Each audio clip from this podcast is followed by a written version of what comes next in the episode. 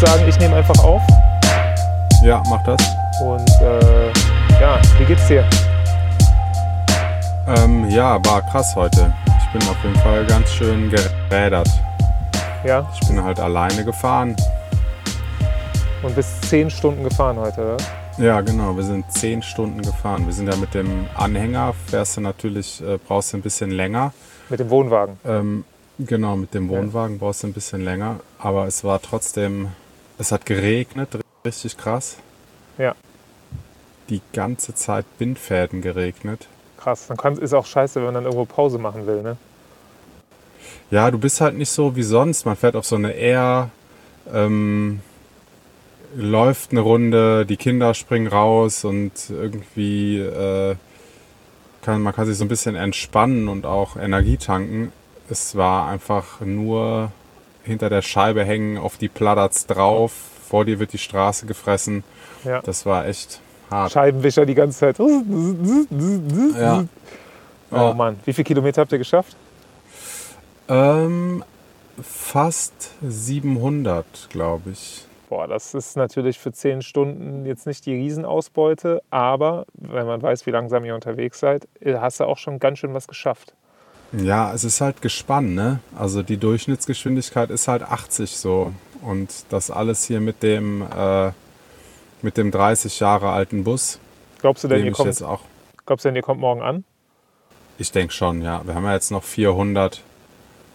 Das sollte zu schaffen sein. Noch, okay. Also wir müssen ja nur zur Fähre und dann hat man es ja schon fast geschafft eigentlich. Ja, super.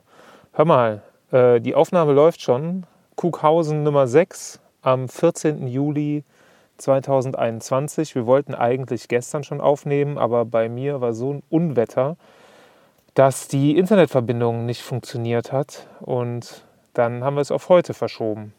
Bei dir rauscht jetzt wieder irgendwas? Kannst du das zuordnen oder ansonsten müssen wir es einfach hinnehmen, dann ist es halt so.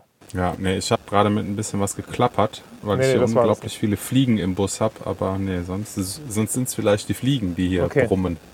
Wir sind an der Loire, das sind echt eine ganze Menge. Du sitzt in deinem Trailer, in dem du Meth braust und die Fliegen rum. So muss man sich das vorstellen. Ja, wie waren die letzten Tage für dich? Vor dem Aufbruch? Boah, das ist ja immer so anstrengend, ne? Ich weiß nicht, ob es euch da draußen auch so geht, aber dieses Packen, bevor man in den Urlaub fährt, mit Familie, das ist ja ein kriegsähnlicher Zustand. Habt ihr euch viel gestritten? Ja, doch, würde ich sagen. Also alle, ne? Okay. Meine Frau und ich, dann wir uns mit den Kindern. Die Kinder miteinander. Also, die Kinder untereinander natürlich auch, die sind mega aufgeregt, wollen, dass es endlich losgeht, verstehen aber überhaupt nicht, dass es umso länger dauert, je mehr sie irgendwie gar nicht das machen, worum man sie bittet, sondern ne, da zwischendurch wuseln noch. Ja. Lass uns dann direkt die positive Seite des Ganzen betrachten. Was hast du für Bretter eingepackt? Oh, ich habe immer noch meine ollen Planken. Ich habe mir nichts Neues besorgt. Ich habe einen 6,4er Disc, ne, den Walden. Also das ist so ein Mikro-Longboard fast, kann man sagen, ne? Mit so einem Diamond Tail. Ja, genau. Das hat auf jeden Fall ziemlich Longboard-artige Züge, ne? Das ist ziemlich breit, das ist ziemlich fett, mit 2,5 oder so und ich glaube 21 oder sowas breit. Das ist für heutige Verhältnisse sogar gar nicht so fett, aber es hat ordentlich Volumen, das weiß ich ja. Ja, aber es fährt sich halt super. Also da wo wir jetzt hinfahren, ne? Frankreich, Atlantik im Sommer, da kann man sowas eigentlich ganz gut gebrauchen. Ist aber auch, das ist bestimmt 10 Jahre alt, wenn nicht sogar noch mehr, würde ich jetzt mal sagen. Ja, hier geht jetzt mal kurz die Bustür auf, wir reden einfach weiter. Und dann hast du noch... Du hast ja noch so einen Lost Mini Driver ähnliches Board für gute Wellen. Ja, genau. Das ist ein 510er. Da weiß ich jetzt überhaupt gar nicht, wie dick und wie breit das ist. Ja, ist auf jeden Fall für jemanden wie dich. Du bist ja knapp 1,80, keine Ahnung, 75 Kilo ungefähr, ne? Ja. Ist das genau das richtige Board, um performance-orientiert zu surfen oder Vollgas zu geben in guten Wellen. Ja, es braucht auch gar nicht so wirklich richtig gute Wellen. Das hat schon, dadurch, dass das irgendwie in der Brust ein bisschen mehr Volumen hat, paddelt sich das relativ gut. Und ich meine, wenn man einmal drin ist, ist man drin, ne? Und dann ist es echt ein schönes Skateboard. Ist schnell. Ich freue mich auf jeden Fall sehr für dich, dass du wieder surfen gehen kannst. Du warst ja letztes Jahr nicht, ne? Corona und alles war bei euch alles nicht so ganz sicher und dann seid ihr nicht gefahren. Und da freue ich mich sehr für dich, dass du endlich wieder dazu kommst, weil du einer der leidenschaftlichsten Surfer bist, die ich kenne. Ich habe aber auch schlechte Nachrichten für dich. Und zwar? Alle surfen jetzt. Ja, scheiße. Es gibt niemanden mehr, der nicht surft. Es surfen jetzt alle. Deine Eltern surfen, das hat sich angedeutet. Deine Geschwister surfen, deine Freunde surfen, deine Feinde surfen, deine Kinder surfen, deren Cousins surfen. Alle sind jetzt im Wasser, alle haben irgendwelche Bretter, alle haben irgendwie die Vorstellung, dass sie jetzt surfen gehen müssen und es ist einfach super voll. Das hat letztes Jahr schon angefangen, da hatte ich das Gefühl, ey krass, es ist bestimmt doppelt so voll im Line-Up wie gewohnt. Okay, echt? Und da konnte ich mir noch irgendwie so sagen, naja gut, letztes Jahr Corona, vielleicht die Leute, die irgendwie exotischere Ziele als Europa haben sich gesagt, na komm, so weit können wir jetzt nicht wegfliegen, ist alles gerade schwierig, dann halt Frankreich, aber es hat sich dieses Jahr, dieser Trend bestätigt sich dieses Jahr, es ist einfach echt voll im Wasser und es wirklich alle sind drin, jede Altersklasse und es ist teilweise super chaotisch. Ich meine, das reguliert sich natürlich von selbst, sobald die Wellen eine bestimmte Größe haben. Aber ich bin ja jetzt hier seit 1,5 Wochen schon in Frankreich und wenn wir Surf hatten, dann war der nie größer als Schulter hoch und dann sind halt alle im Wasser. Ja, scheiße. Und auch so dieses Ding, irgendwie dann mal morgens früh aufstehen oder so. Ja, sind halt auch schon 50 Leute im Wasser. Es gibt immer welche, die noch früher aufstehen dann. Totaler Wahnsinn. Ich glaube, der nächste Trend ist, dass man beim Mondschein rauspaddelt, um irgendwie für 20 Minuten ein bisschen Ruhe zu haben. Aber gut, so ist es halt.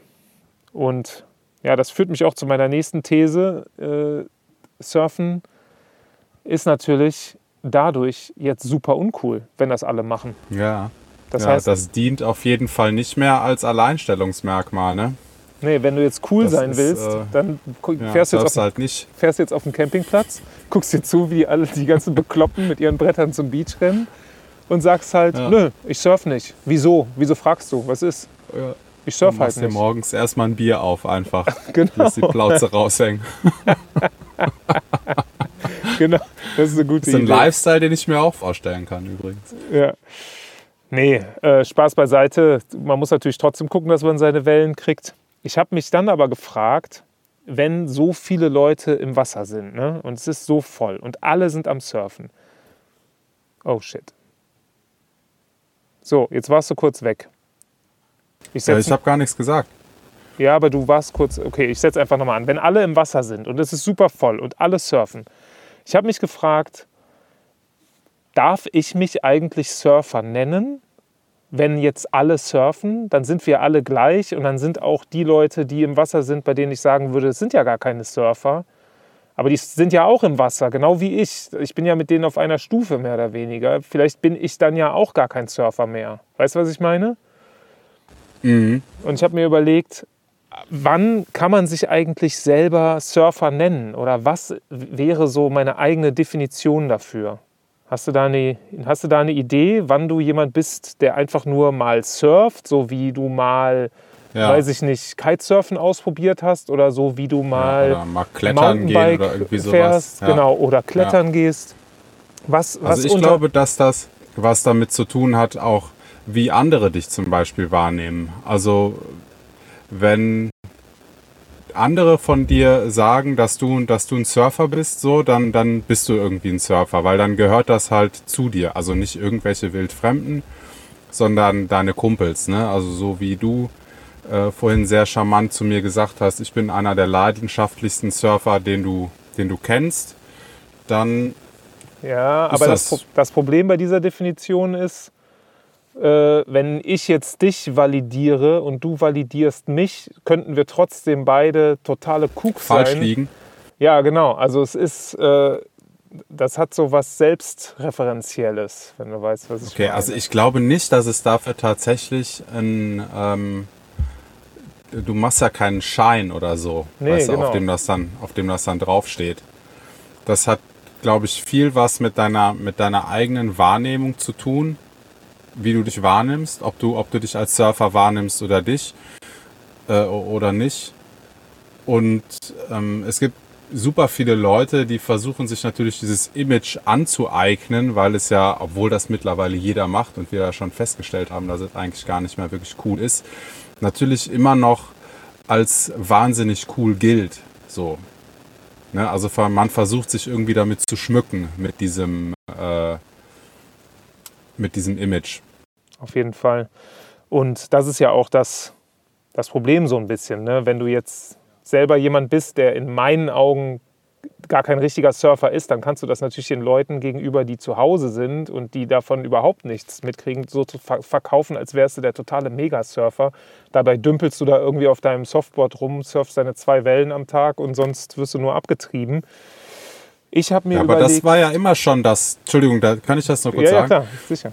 Das war ja immer schon das Problem, ne? Also auch als Surfen irgendwie völlig ein völliger Nerdsport war, konntest du den Leuten, die jetzt nicht dabei waren, nicht wirklich vermitteln, was das jetzt bedeutet. Was dir das bedeutet, was du da eigentlich machst, worum es da eigentlich geht. Die denken dann immer noch, du hast ein Segel dabei oder was auch immer, ne? Und so ist das, daran hat sich letzten Endes nicht so viel geändert. Geändert hat sich ja nur, dass das einfach jetzt jeder von sich behauptet, er wäre ein Surfer. Und das stimmt natürlich einfach nicht.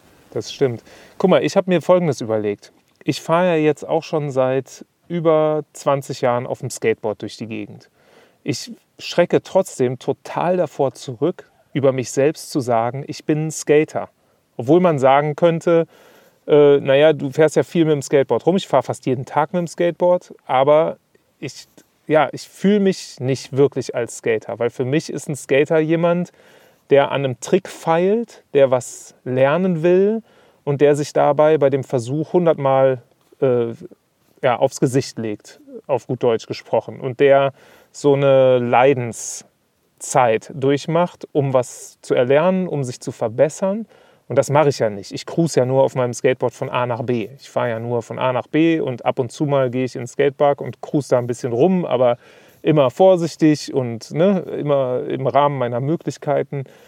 Und deswegen habe ich das Gefühl, so dieser Leidensaspekt hat was zu tun damit, ob man sich selber jetzt Skater nennen kann. Und beim Surfen habe ich gedacht, jemand, der halt Surfen genauso betreibt, wie er oder sie dann mal klettern geht oder mal wandern geht oder mal Bungee-Jumping macht oder diese in so einem Ausprobierstatus ist, wo das Surfen so in einer Linie mit vielen anderen Dingen liegt. Diese Person kennt dieses Leiden nicht, das man hat, wenn man weiß, okay, ich bin jetzt aus dem Sommerurlaub zurück und das nächste Mal gehe ich surfen, was weiß ich, vielleicht irgendwann im Herbst, und dann komme ich im Herbst zurück und dann weiß ich, es ist unwahrscheinlich, dass ich über Weihnachten wegkomme, also bis zum Frühjahr, Ostern wird das jetzt wieder nichts, und man denkt aber jeden Tag daran und man leidet im Grunde genommen jeden Tag darunter, dass man ein Surfer ist, weil man eben in Deutschland sitzt und es da nicht einfach so machen kann. Und da habe ich gedacht, das könnte so ein definierender Faktor sein. Also wie sehr das nicht nur deine positiven, sondern auch deine negativen Emotionen anspricht, ein Surfer zu sein. Ja, das ist eine gute Definition. Ne, weil das zeigt halt auch, dass du wirklich richtig dabei bist einfach. Dass das nicht so, ja, kann ich nicht surfen, gut, nee, dann, ja, okay, nee, Mountainbiken ist auch okay für mich, dann fahren wir Mountainbiken. So, das würde halt ein Surfer niemals machen. Ja, ein Surfer würde vielleicht auch Mountainbiken gehen, aber würde dann... Ja, aber der würde nicht sagen, okay, ja, gut, halt, alles klar. So, ja. Ja, genau. Ja, das war so ein Gedanke, den ich hatte. Und dann habe ich als nächstes gedacht, jetzt bin ich halt hier seit 1,5 Wochen und es ist fast noch schlimmer, weil nämlich das Meer ist da vorne direkt hinter der Düne. Ich kann es hier vom Bus aus fast sehen, weil, wenn da nicht die Bäume und die Düne im Weg wären. Ich kann es auf jeden Fall hören, sobald ich hier die Tür aufmache, aber das Meer spielt ja nicht mit. Also seit 1,5 Wochen hier, ich war, keine Ahnung, 4-5 Mal im Wasser und trotzdem jeden Tag denke ich, noch ein bisschen mehr, noch dies, noch das und so richtig perfekt war es bis jetzt auch noch nicht und ein Tag war richtig schön, aber die Wellen waren mir ein kleines bisschen zu klein und also es hört dann nicht auf, weißt du, es ist eigentlich totaler Irrsinn. Was für ein irrsinniger Sport. Oder Sport ist ja, das falsche stimmt. Wort, was für eine irrsinnige Betätigung. Ja. Ey, weißt du, was ich auch gemerkt habe? Und da wollte ich mal deine Meinung zuhören. Was hältst du davon, wenn Leute, die surfen können, also jetzt nicht Anfänger, ne? Anfänger nehme ich raus aus der Gleichung. Leute, die surfen können, paddeln zum Spot, sitzen da mit allen anderen, versuchen an den Peak zu gelangen, versuchen eine gute Welle zu erwischen, haben aber ein Softboard. Wie ist deine Meinung dazu? Also grundsätzlich kann man da eigentlich nicht wirklich was gegen haben, ne?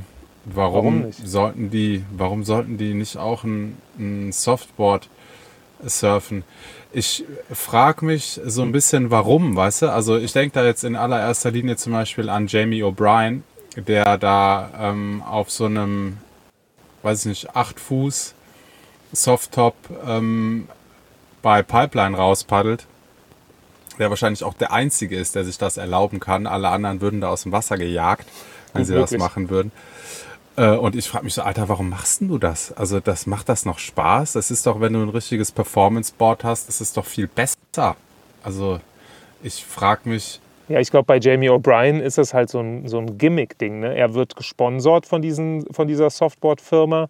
Und er muss das dann auch zeigen, was dann mit so einem Ding möglich ist. Aber jedem Zuschauer, jeder Zuschauerin muss natürlich bewusst sein, das, was der da macht, das kann halt auch nur der machen, weil er halt einfach ein sensationell guter Surfer ist. Also Leute wie du und ich haben natürlich mit einem Softboard in so krassen Wellen nichts zu suchen. Und das Softboard ist auch unter Jamie O'Briens Füßen natürlich überhaupt nicht funktional in richtigen Wellen. Und das meine ich ja. Du kannst damit, also was du sagst, ne, der macht Werbung für die Firma da gerade. Unter dem Aspekt kann man es verstehen. Aber ich würde doch lieber ein Brett nehmen, mit dem ich auch richtig Spaß habe auf der Welle. Ja, und da habe ich nämlich, vor ein paar Tagen war ich im Wasser, bevor hier der große Sturm kam und es nur noch geregnet und gewindet hat. Und da war es wirklich schön, keine Ahnung, die großen Wellen waren vielleicht so schulterhoch, aber es war offshore, es war glatt, schöne Peaks.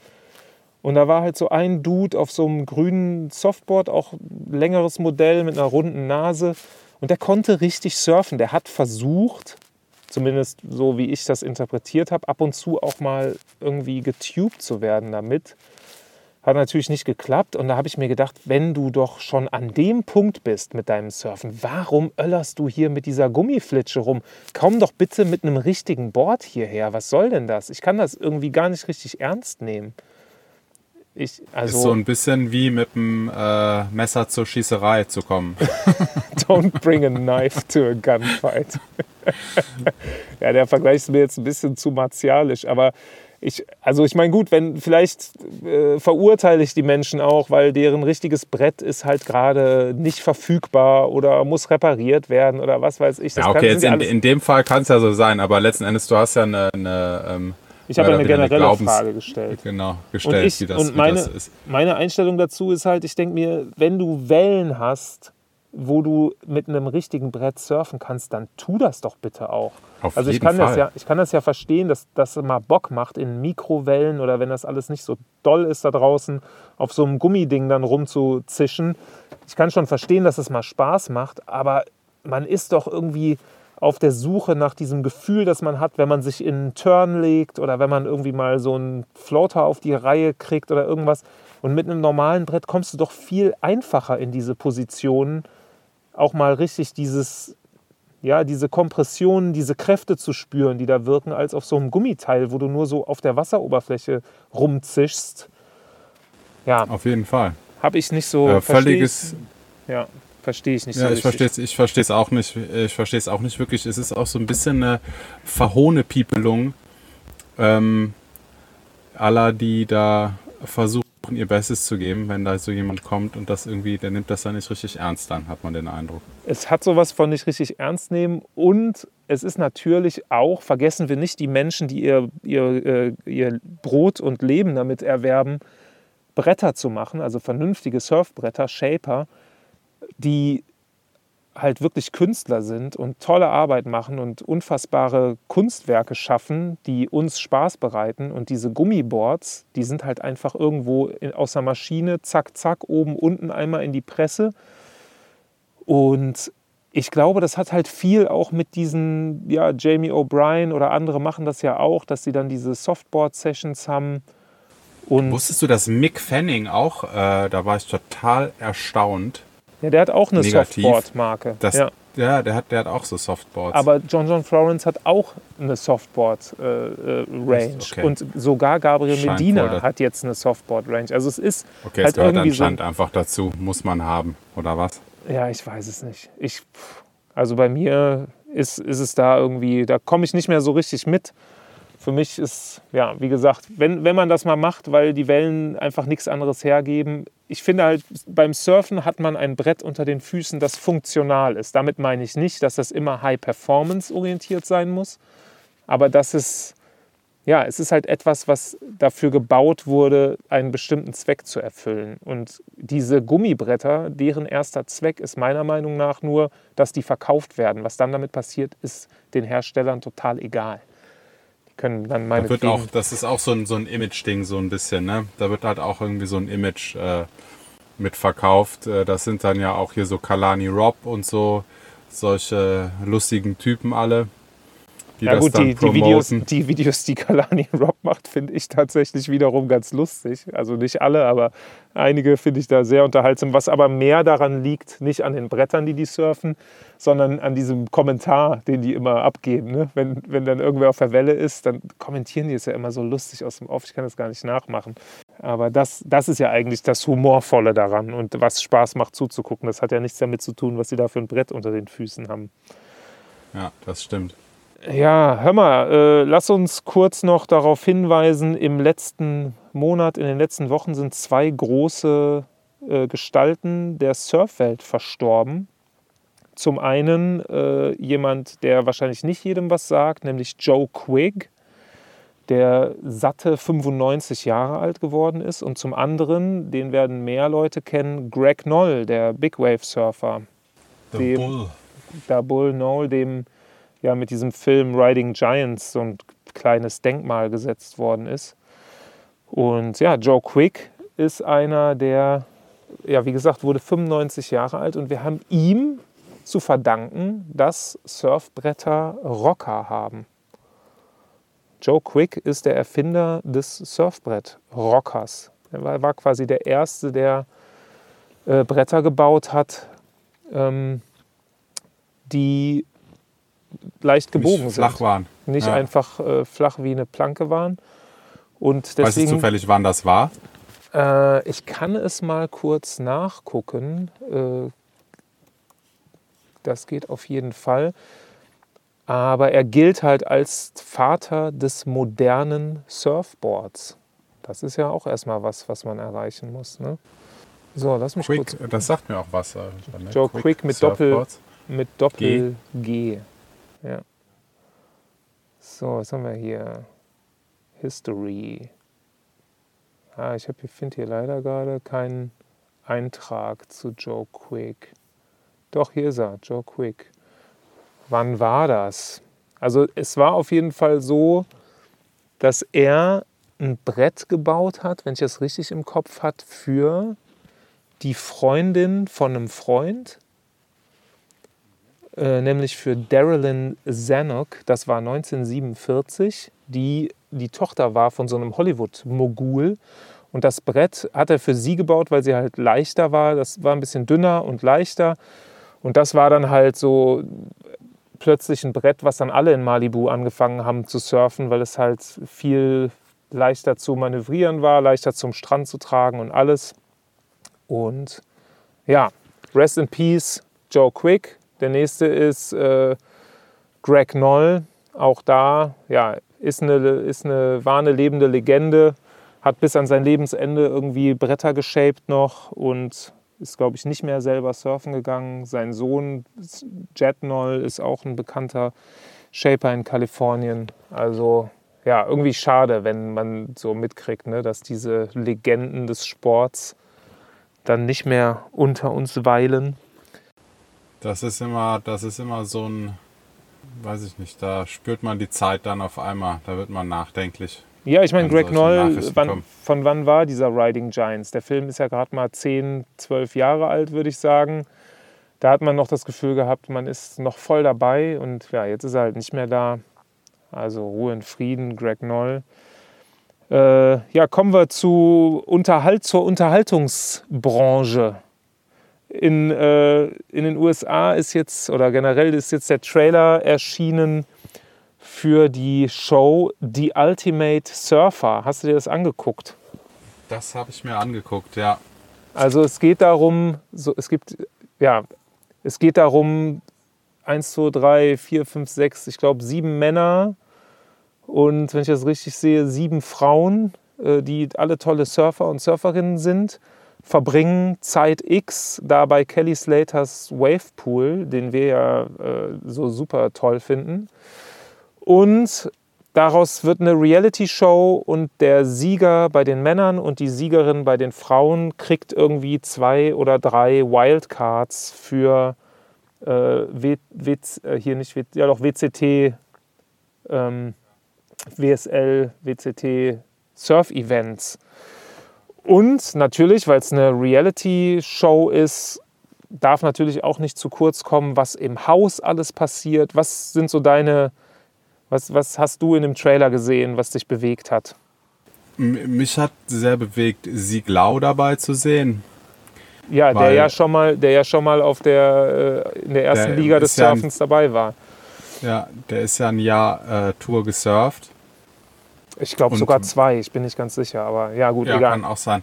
Ja, und da habe ich gedacht, der ist eigentlich schon ein gestandener Pro. Zudem auch, der hat sich ja auch auf Hawaii einen Namen gemacht. Der ist also kein Irgendwer.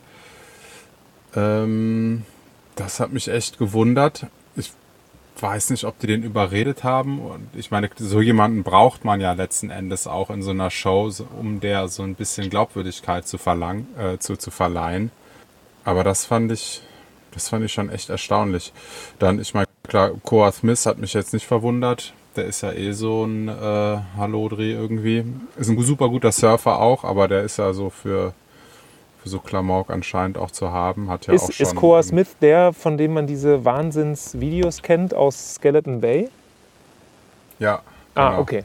Alles klar, jetzt kann ich ihn zuordnen. Ja, und dann sind da noch so ein paar... ja, sprich weiter. Völlig Unbekannte. Ja, genau, der macht ja auch so irgendwie so auf YouTube Zeug, ne, so Unboxing, da schicken dem Leute Sachen und dann soll der die beurteilen und so. Ja, und hat dann da auch irgendwie so einen Vlog und alles. Also bei dem hat mich das jetzt nicht gewundert, dass er so einen Quatsch auch mitmacht. Ja. Was mich erstaunt ist, wie alt die Teilnehmer sind, ne? Also ich hätte gedacht, wenn man so eine Show macht, die Ultimate Surfer, das orientiert sich ja ganz eindeutig an dieser Show von der UFC, dieser Kampfsportveranstaltung. Ja, Ultimate Fighter. Die Ultimate Fighter. Und Dana White, der UFC-Boss, ist ja auch ausführender Produzent hier bei Ultimate Surfer. Also okay. So ganz ohne Zusammenhang ist das da nicht. Aber bei die Ultimate Fighter ging es ja darum, dass das so junge, hungrige Kämpferinnen und Kämpfer waren, die sich noch einen Namen machen wollten. Und da kamen ja auch so Namen wie Nate Diaz, fällt mir jetzt ein, der war bei Ultimate Fighter. Und da sind halt Kämpfer dabei gewesen, auch hier, wie heißt er, der Engländer, der dann auch später Weltmeister wurde. McGregor? Nee, nicht McGregor. McGregor war als Coach der ist dabei. Der ist ja kein Engländer. Michael Bisping. Michael Bisping war dabei. Bisping, ja. Und also so richtig. Der ist ja auch ein geiler Typ, aber andere Geschichte. Egal, auf jeden Fall. Es sind einfach wirklich Leute gewesen, die dann sich in der UFC auch einen riesen Namen gemacht haben und die halt einfach, aber jetzt hier bei The Ultimate Surfer frage ich mich, wer von denen hat denn wirklich das Zeug, auf alleroberstem Niveau mitzusurfen? Also bei Ezekiel Lowe ist es klar, er hat es ja schon bewiesen, dass er es kann. Aber dass er momentan nicht auf der Tour ist, hat ja auch seinen Grund. Er hat sich da halt einfach nicht lange halten können. Bei den Frauen sehe ich Anastasia Ashley, ist eine Amerikanerin, die ist mittlerweile 34 Jahre alt. Natürlich ist sie trotzdem dadurch keine schlechtere Surferin, aber es ist einfach nicht jetzt die junge, hungrige Athletin. Da sind noch so ein paar andere dabei. Tia Blanco ist aus Kalifornien eine richtig tolle Surferin. Also da bin ich fast sicher, dass sie das gewinnen wird. Dann Malia Ward, wenn mich nicht alles täuscht, ist das die Tochter von Chris Ward. Kannst du dich an Chris Ward erinnern? Der in den früheren Lost-Videos hat er so eine große Rolle gespielt, zusammen mit Corey Lopez. Der war so ein ziemlicher Draufgänger, ja, hatte ein kleines Alkoholproblem, hat immer wieder für Skandälchen gesorgt, war auf der World Championship Tour für ein paar Jahre, hat da auch ordentlich Krawall gemacht, war halt so ein Firebeast und ich glaube, das ist seine Tochter. Ich bin aber nicht ganz sicher, würde aber hinkommen, weil sie kommt auch aus San Clemente. Und dann sind da noch so ein paar, Julie Hernandez sagt mir gar nichts, Bruna Saun sagt mir gar nichts, Kayla Durden sagt mir gar nichts, Brianna Cope sagt mir gar nichts, aber die sind jetzt alle über 25, außer Julie Hernandez, Malia Ward und Tia Blanco. Also so richtig von Nachwuchs kann da nicht die Rede sein. Und bei den Jungs ist es noch schlimmer, da ist nämlich der Jüngste 27, also Sieg Lau ist 27, Austin Klaus, der mir gar nichts sagt. Mason Barnes sagt mir auch gar nichts. Ja, Luke doch, Davis. Von dem habe ich schon mal irgendwas. Von Mason Barnes? Ja, das ist so ein Name, der ist irgendwie auch, wenn ich so auf YouTube. Okay. Ja, der ist, glaube ich, Big Wave-mäßig ist er unterwegs. Kann sein, dann ist der Name auf jeden Fall auch ab und zu mal aufgetaucht. So. Dann hast du Kai Barger, da habe ich so das Gefühl, Kai Barger ist so ein Name von vor 10 Jahren, der war so der heiße Scheiß vor 10 Jahren, ich weiß nicht, jetzt ist halt so ein hawaiianischer Charger. Dann hast du, der Älteste ist Alejandro Moreda aus Puerto Rico mit 35 Jahren, wo ich so denke, der wird jetzt das nächste große Ding oder was? Kann ich mir kaum vorstellen. Also das ganze Format finde ich schon mal von den Teilnehmern und Teilnehmerinnen fragwürdig. Und es ist auch schon durchgesickert, wer bei den Jungs gewinnen wird. Willst du das wissen? Ist es gescriptet? Ja klar, Spoiler mal. Also Ezekiel Lowe, den du auch als erstes genannt hast, wird es angeblich auch werden bei den Männern. Aber das ist nur ein Gerücht. Okay, ist sie denn schon gedreht? Das ist alles schon gedreht. Schon gedreht. Was mich überrascht hat, als ich den Trailer gesehen habe, also das Konzept ist klar, ne? Die hängen da in dem Haus ab, es soll Drama geben zwischen den Teilnehmern, es soll Drama geben zwischen den Teilnehmerinnen, am besten sollen die Teilnehmer und die Teilnehmerinnen was miteinander anfangen. So. Das Ganze wird dann kommentiert von Joe Turpel, den wir kennen, und seine nasale Stimme aus dem Kommentatorenteam der World Surf League. Dann wird es noch von so einem Ex-NFL-Player kommentiert, Jesse Palmer, und von einer Dame namens Erin Coscarelli, die einfach so eine klassische Anchor-Woman ist. Ja, und dann, ich frage mich halt, auf welcher Grundlage kommen die denn dann, wird quasi entschieden, wer wird Erster? Ist das nur vom Surfen abhängig oder haben die noch irgendwelche Challenges im Haus? Wer wird da überhaupt wie rausgewählt? Weiß ich nicht, weil jetzt Ezekiel Lowe besonders flirty ist, vielleicht mögen den die Zuschauer und dann wird er nicht rausgewählt, aber qualifiziert ihn das dann dafür, bei der World Surf League Events weißt du, was ich meine, mitzusurfen? Das ist halt alles so absurd und ich kann es nicht erwarten, mir das anzugucken. Ich glaube, dass es so richtig hochklassiger Schrott ist, den die da produzieren. Ich habe den Eindruck, da wird es auch gar nicht so viel um Surfen gehen dann, ne? Also ich glaube, dass der Anteil, der da gesurft wird, der ist dann vielleicht 50% und der Rest ist irgendwie Lifestyle, ne? Ich glaube, mit 50% bist du schon bei zu viel. Oder ist schon drüber, ja? Ja, auf jeden Fall. Ne? Also das heißt dann irgendwie zwar The Ultimate Surfer, aber letzten Endes wird ja da wird da versucht, irgend so einen Lifestyle wieder so Bachelor-mäßig oder so, ne? Ja, genau. Also da musste ich auf jeden Fall natürlich direkt dran denken, ne? Also diese ganzen hier Bachelor, die Alm, Big Brother-Geschichten. Und das ist es ja letzten Endes auch. Und das ist auch das, was man im Trailer sieht. Im Trailer sieht man 3 kurze Surf-Sequenzen. Das eine ist ein Floater, das andere ist ein ganz kurzer Barrel-Shot, wo man auch gar nicht sieht, schafft er es nicht. Und dann noch so ein Air, wo man auch nicht sieht, wird der jetzt gelandet oder nicht. Und alles andere ist nur irgendwie Rumgepause von den Teilnehmerinnen und Teilnehmern, Kommentatoren, die dramatisch irgendwas sagen, so, ja, jetzt geht's ab und keine Ahnung, jetzt geht's hier richtig los. In guter alter WSL-Manier. Also, ja, super. Ich glaube, dass das richtig lustig ist. Die Premiere gibt es irgendwann im August. Ich hoffe, dass man es in Deutschland gucken kann. Und ich hoffe, weißt du, worauf ich am allermeisten hoffe? Dass es eine deutsche Synchronisation gibt.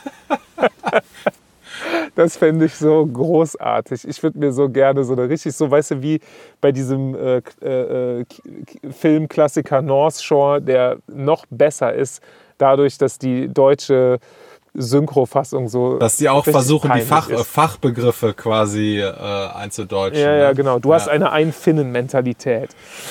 Ja, super. Richtig schön. Weißt du, was eine richtig coole Show ist, die man sich angucken kann, die aus Europa kommt? Oder was heißt Show? Das ist so eine Videoreihe auf YouTube. Das ist so eine französische Crew, die heißen Lost in the Swell. Hast du davon schon mal gehört? Ja, von denen, die sind auch teilweise mit dem Boot unterwegs, genau. Ne? Und so, ja, die sind cool. Ja. Also das nur einfach als Empfehlung, sich das mal anzugucken. Die haben, glaube ich, mittlerweile schon 3 oder 4, Staffeln gedreht von ihren Abenteuern. Das sind halt, Typen wie du und ich, mit dem Unterschied, die surfen schon wesentlich besser als du und ich, aber definitiv nicht auf einem professionellen Level. Und bei denen geht es halt viel darum, um dieses Abenteuerelement. Die reisen halt nicht einfach irgendwo hin und surfen die Spots, die es da gibt, sondern die bauen sich dann irgendwelche Rikschas selbst und wandern kilometerweit am Strand lang, haben Solarenergie dabei, haben tonnenweise Wasser dabei und bauen sich dann aus irgendwelchen Stämmen, die sie vor Ort finden, ein Lager, entdecken dann irgendeine Welle, surfen die dann alleine. Also es ist so genauso dieser Travel-Spirit, das, was eigentlich so Freude macht am Surfen, was zu entdecken, was für sich zu haben, was keiner kennt. Und ja, das macht auf jeden Fall total Bock, sich das anzugucken. Die haben jetzt gerade einen längeren Film rausgebracht, der, glaube ich, über 40 Minuten lang ist, wo sie halt wirklich auch auf dem Boot unterwegs sind. Aber es macht halt auch Spaß, sich die ganzen alten Sachen von denen anzugucken, weil es eben nicht nur um Surfen geht, sondern auch um die Vorbereitung, wie die dann das Boot ausstatten oder wie die ihre Sachen zusammenpacken, wie die sich überlegen, was sie mitnehmen. Die angeln sich dann ihr Essen und was weiß ich. Also auf jeden Fall sehr sehenswert. Lost in the Swell, das für alle, die vielleicht gerade nicht surfen gehen können, als Tipp. Kann man sich immer gut angucken. Und ja, du, wollen wir einfach weitermachen mit Welle oder Schelle? Lass es uns tun. Sehr gut. Dann würde ich sagen, verzichten wir heute auf die Werbepause. Und genau, anstelle Werbung habe ich mir nämlich überlegt... Wir können es uns ja leisten.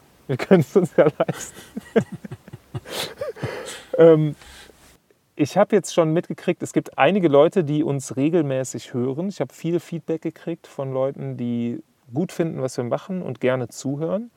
Und dann habe ich immer, wenn ich zurückgefragt habe, ja, hast du das denn auch mal weitererzählt, weiterempfohlen oder so? Da kommt immer so, nö. Und dann kann man natürlich niemanden einen Vorwurf draus machen, weil jeder ist halt so, wie er ist. Und vielleicht hat man auch nicht so viele Bekannte, mit denen man über das Thema sprechen kann, surfen und so. Und ist deswegen froh, dass man uns zuhören kann, wie wir hier uns einen abfachsimpeln.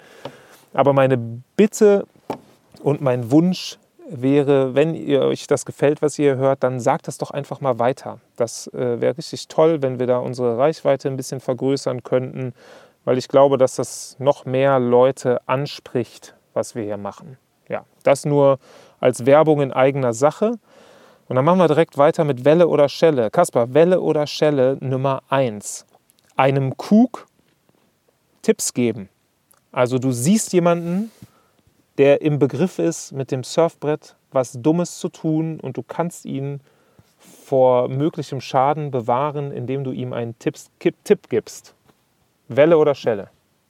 Grundsätzlich anderen helfen, Welle, Aber einem Kook Tipps geben, ja, ist eher schwierig.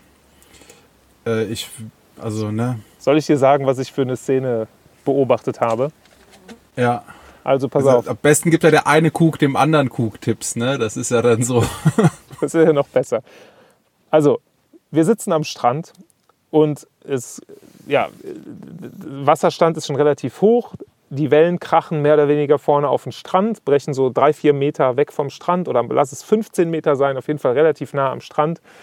Und wir sehen auftreten ein Pärchen, Mann und Frau, beide im identischen Surf-Neo, der von keiner Surf-Marke ist, sondern irgendwelche Tauchanzüge, keine Ahnung, aber neu. Das war schon mal lustig. Haben ein Brett dabei. Die Leash ist am Fuß der Frau. Der Mann trägt aber das Brett für sie. Und die beiden gehen zusammen ins Wasser und du weißt schon, gleich wird's lustig. Das wird jetzt hier die Welt der Schmerzen. Ja. Ja. Und dann war es so, die Frau hat dann direkt so gestikuliert, dass sie das eigentlich gar nicht will. Und der Mann ist dann wieder mit ihr raus und hat dann das Brett genommen. Und sie hat ihm dann die Leash am Fuß festgemacht, was ich total lustig fand, dass jemand für jemand anderen die Leash am Fuß macht, aber okay. Dann ist er raus, dann war kurz Flaute mit den Wellen, wunderhaft. Und dann hast du so gesehen, wir haben nicht verstanden, was sie geredet haben, aber hat halt so gestikuliert, so nach dem Motto, ey, guck mal, ist doch gar nicht so schwer, ne? Er ist da ein bisschen rumgepaddelt, hat versucht, eine Welle anzupaddeln. Also wieder getauscht, er macht ihr wieder die Leash an den Fuß und sie ist dann auf diesem Brett. Du siehst halt, sie liegt da drauf, sie kann nicht mal richtig paddeln, sie ist an der völlig falschen Stelle. Und das Brett wird ihr aus der Hand gerissen, trifft fast ihren Freund und sie ist völlig fertig. Dann kommt eine Welle, sie liegt so halb schräg auf dem Brett und er schubst sie halt völlig gnadenlos in die Welle rein. In sie wird Shorebreak halt, am besten. Ja, natürlich. Und sie wird komplett, ja, klar, sie wird komplett zerhackt, sitzt dann am Ende auf allen Vieren keuchend an der Wasserkante. Setzt sich dann hin, Kopf hängt runter, also ist völlig fertig mit den Nerven. Und ja, die ganze Zeit haben wir uns so gefragt, muss man denen eigentlich helfen? Muss man denen sagen, pass mal auf Leute, das ist nicht die richtige Zeit, das ist nicht die richtige Stelle. Ihr müsst vielleicht mal da hinten gucken, da sieht es besser aus. Ja, okay, nee, muss man nicht, nee, hätte man nicht tun sollen. Solchen Leuten ist nicht mehr zu helfen. Das sagt einem ja eigentlich der gesunde Menschenverstand. Ja, also ich sag mal, also, wenn das jetzt eine lebensbedrohliche Situation gewesen wäre, ja, hätte ich gesagt, davor hätte ich die jetzt bewahrt, ne? Das ist klar. Ja, natürlich. Aber natürlich. In dem Fall habe ich mir gedacht, weißt du was, vielleicht stellt ihr beiden einfach jetzt gerade in diesem Moment fest, dass ihr keine Surfer seid. Dass das Surfen nichts für euch ist. Dass das nichts für euch ist, das finde ich ja schon mal grundsätzlich gut, wenn man so seine Grenzen anerkennt. Und vielleicht merkt ihr auch gerade, dass das mit eurer Beziehung nicht so richtig was ist. Was ja auch positiv sein kann, wenn man einfach durch so ein Erlebnis zu dieser Erkenntnis gezwungen wird. Ja, wenn man einfach mal die richtigen Fragen stellt. Und deswegen habe ich mir gedacht, Kooks zu helfen, auf jeden Fall Schelle, weil die Wellen sind voll genug, es sind genug Leute im Wasser. Und ja, wenn jemand durch so ein Erlebnis vom Surfen abgeschreckt wird, umso besser, ist meine Meinung. Dann kommen wir direkt zum nächsten. Welle oder Schelle? Horoskope. Boah, das sind ja richtig schwierige Fragen hier heute. Horoskope sind natürlich voll die Welle. Ja? Weil wenn man doch da auf dem Campingplatz in der Liegematte, in der Hängematte mit der InTouch Horoskope lesen, ist doch super. Man darf es halt nicht ernst nehmen. Ja, ich finde, es ist relativ egal, was drin steht, ob man es ernst nimmt oder nicht. Es hat einfach einen hohen Unterhaltungswert. Ja, ne? Genau. Und das ist eigentlich... Man kann da super drüber... ist da einfach schönes Amüsement so. Ja, finde ich auch. Hat einen hohen Entertainment-Faktor, deswegen feiere ich es auch. Aber lustig ist ja, wenn es Leute gibt, die... Bist du schon mal jemandem begegnet, der sich so richtig damit auskennt? Ja, aber ich vermeide das eigentlich immer, dann da nähere Gespräche zu führen, weil meine Einstellung zu dem Thema halt irgendwie eine ganz andere ist und mir das auch dann schwerfällt, das zu verbergen und da ein ernsthaftes, interessiertes Gespräch irgendwie zu führen. Und außerdem sind das oft auch ein bisschen seltsame Leute, ne? Ja, aber seltsame Leute sind da häufig auch interessant und auch unterhaltsam. Ja, stimmt. Ist doof, das sozusagen. Deswegen, also ich habe das mal erlebt, da kannte sich jemand so richtig, war eine Frau, die kannte sich mega aus mit diesem ganzen Horoskopen und in welchem Haus steht dein Aszendent und weiß ich nicht was. Ja, okay. Und die konnte halt komplett deine Charakterzüge anhand der Sterne erklären. Und das fand ich. Also ist da auf jeden Fall was dran. Das fand ich total interessant. Du, Kaspar, ich habe keine Ahnung, ob da was dran ist oder nicht. Aber es ist einfach interessant, wenn jemand diese Verbindungen herstellt und da irgendwie was draus macht. Es ist ein bisschen unheimlich, es ist spannend. Man hat gleichzeitig das Gefühl, es ist die größte Scharlatanerie auf Erden. Aber es ist halt auch etwas, was ja uralt ist. Also, ne, das haben ja schon irgendwie die Ägypter vor, was weiß ich, 4000 Jahren gemacht. Und dann zu sagen, es ist so absolut gar nichts dran, jetzt irgendwie zu sagen, der Lauf der Sterne, der Lauf der Gezeiten würde uns in keinster Weise beeinflussen, ist für mich halt auch schwierig zu behaupten. Ja, ist überheblich, ne? Sich da, obwohl man es ja einfach nicht weiß, sich da hinzustellen und zu sagen, es ist nicht so, ist so ein bisschen eine Glaubensfrage. Das fand ich auf jeden Fall, das hat meinen Blickwinkel auf das Ganze ein bisschen verändert und ich konnte das ein bisschen ernster nehmen, was nicht heißt, dass ich es jetzt vollkommen ernst nehmen kann. Ich finde, es hat immer noch vor allem einen sehr hohen Unterhaltungswert und deswegen ist das für mich auch eindeutig eine Welle. Ja, hör mal, dann 1-1, ne? Wir hatten jetzt einmal Schelle, einmal Welle. Ja, genau, dann kommt jetzt Welle oder Schelle Nummer 3. Cabriolets. Schelle. Ja? Ja. Okay, erklär. Da brennt einem die Sonne auf den Kopf, da stehe ich gar nicht drauf. Das finde ich total unangenehm, wenn man da an der Ampel steht mit seinem Cabrio im Sommer und dann brennt einem da die Sonne auf den Kopf. Dann gibt es ja auch die Unsitte, wie solche Supersportwagen als Cabriolets zu haben. Okay. Und die müssen dann halt schwerer sein. Also Cabrio ist immer schwerer als ein Auto mit Dach, weil du die Verstärkung, die dir das Dach gibt, musst du irgendwie anders herstellen in der Karosserie und das führt zu einem höheren Gewicht. Außerdem ist das ja alles elektrisch, dann sind auch diese ganzen Motoren und so. Ja, also ich bin überhaupt kein Cabrio-Freund. Okay. Also ist schon vielleicht in Kalifornien, aber da ist es auch immer mega heiß, mit irgendwie so einem fetten Ami-Cabrio. Das könnte ich mir noch vorstellen, weißt du, so ein Chevy Impala oder so. Ja. Aber die gibt es auch mit Dach, fände ich, glaube ich, auch geiler. Also weißt du denn, wo auf der Welt der Anteil an zugelassenen Cabriolets beim Straßenverkehrsamt am höchsten ist? In Island. Nee, aber fast. In Großbritannien. Ja, geil. Wo es nur regnet. Nirgendwo sonst werden so viele Cabrios zugelassen wie auf der Insel. Das ist doch lustig, oder? Ja. Das zeigt wieder, was wir Menschen für traumgetriebene Wesen sind. Die haben halt nicht das Problem, dass denen die Sonne die ganze Zeit auf den Kopf brennt. Ja, das vielleicht macht schon Sinn irgendwie. Vielleicht wissen die was bisher noch keiner wusste. Ja, das kann schon gut sein. Ich bin in meinem Leben noch gar nicht so viel Cabrio gefahren. Ich glaube, ich bin in meinem ganzen Leben überhaupt nur einmal Cabrio gefahren. Und du? Bei mir hält sich's auch in Grenzen. Es konnte mich aber nicht überzeugen einfach. Ja, ich hatte halt folgende Vision.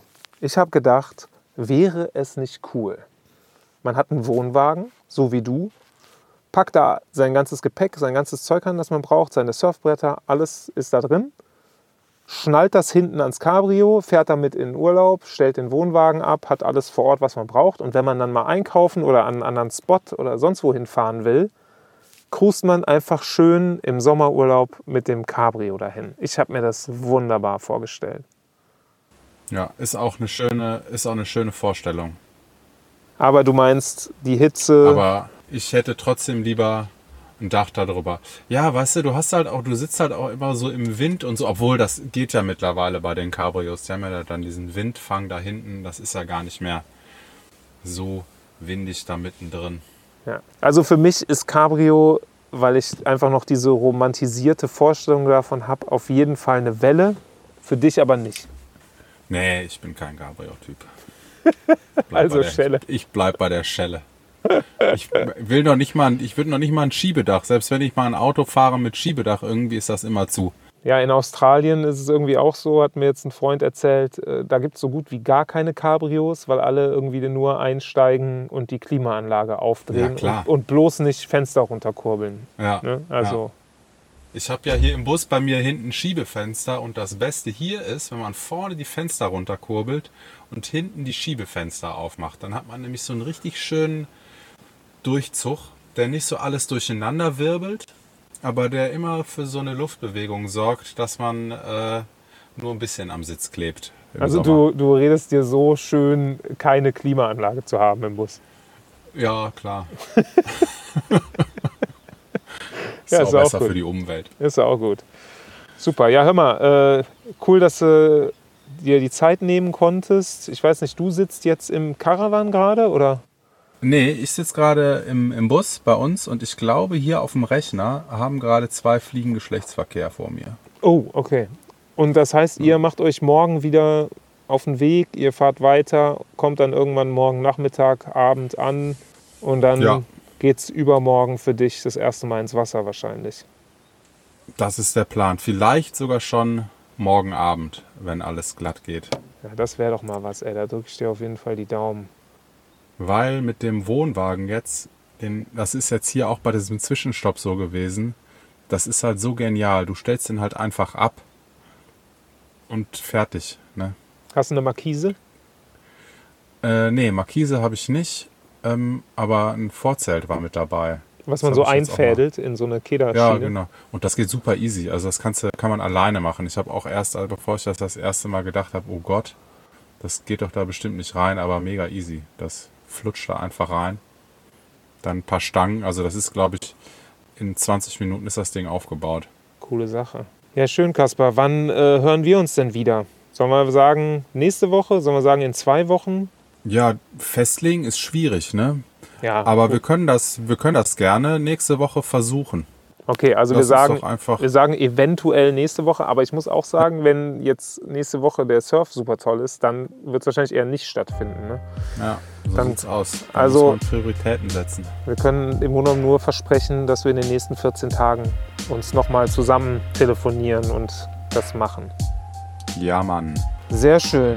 Ja, ihr findet uns wie immer unter kontakt@kookhausen.de, wenn ihr uns irgendwas mitzuteilen habt. Ansonsten Instagram @kookhausen.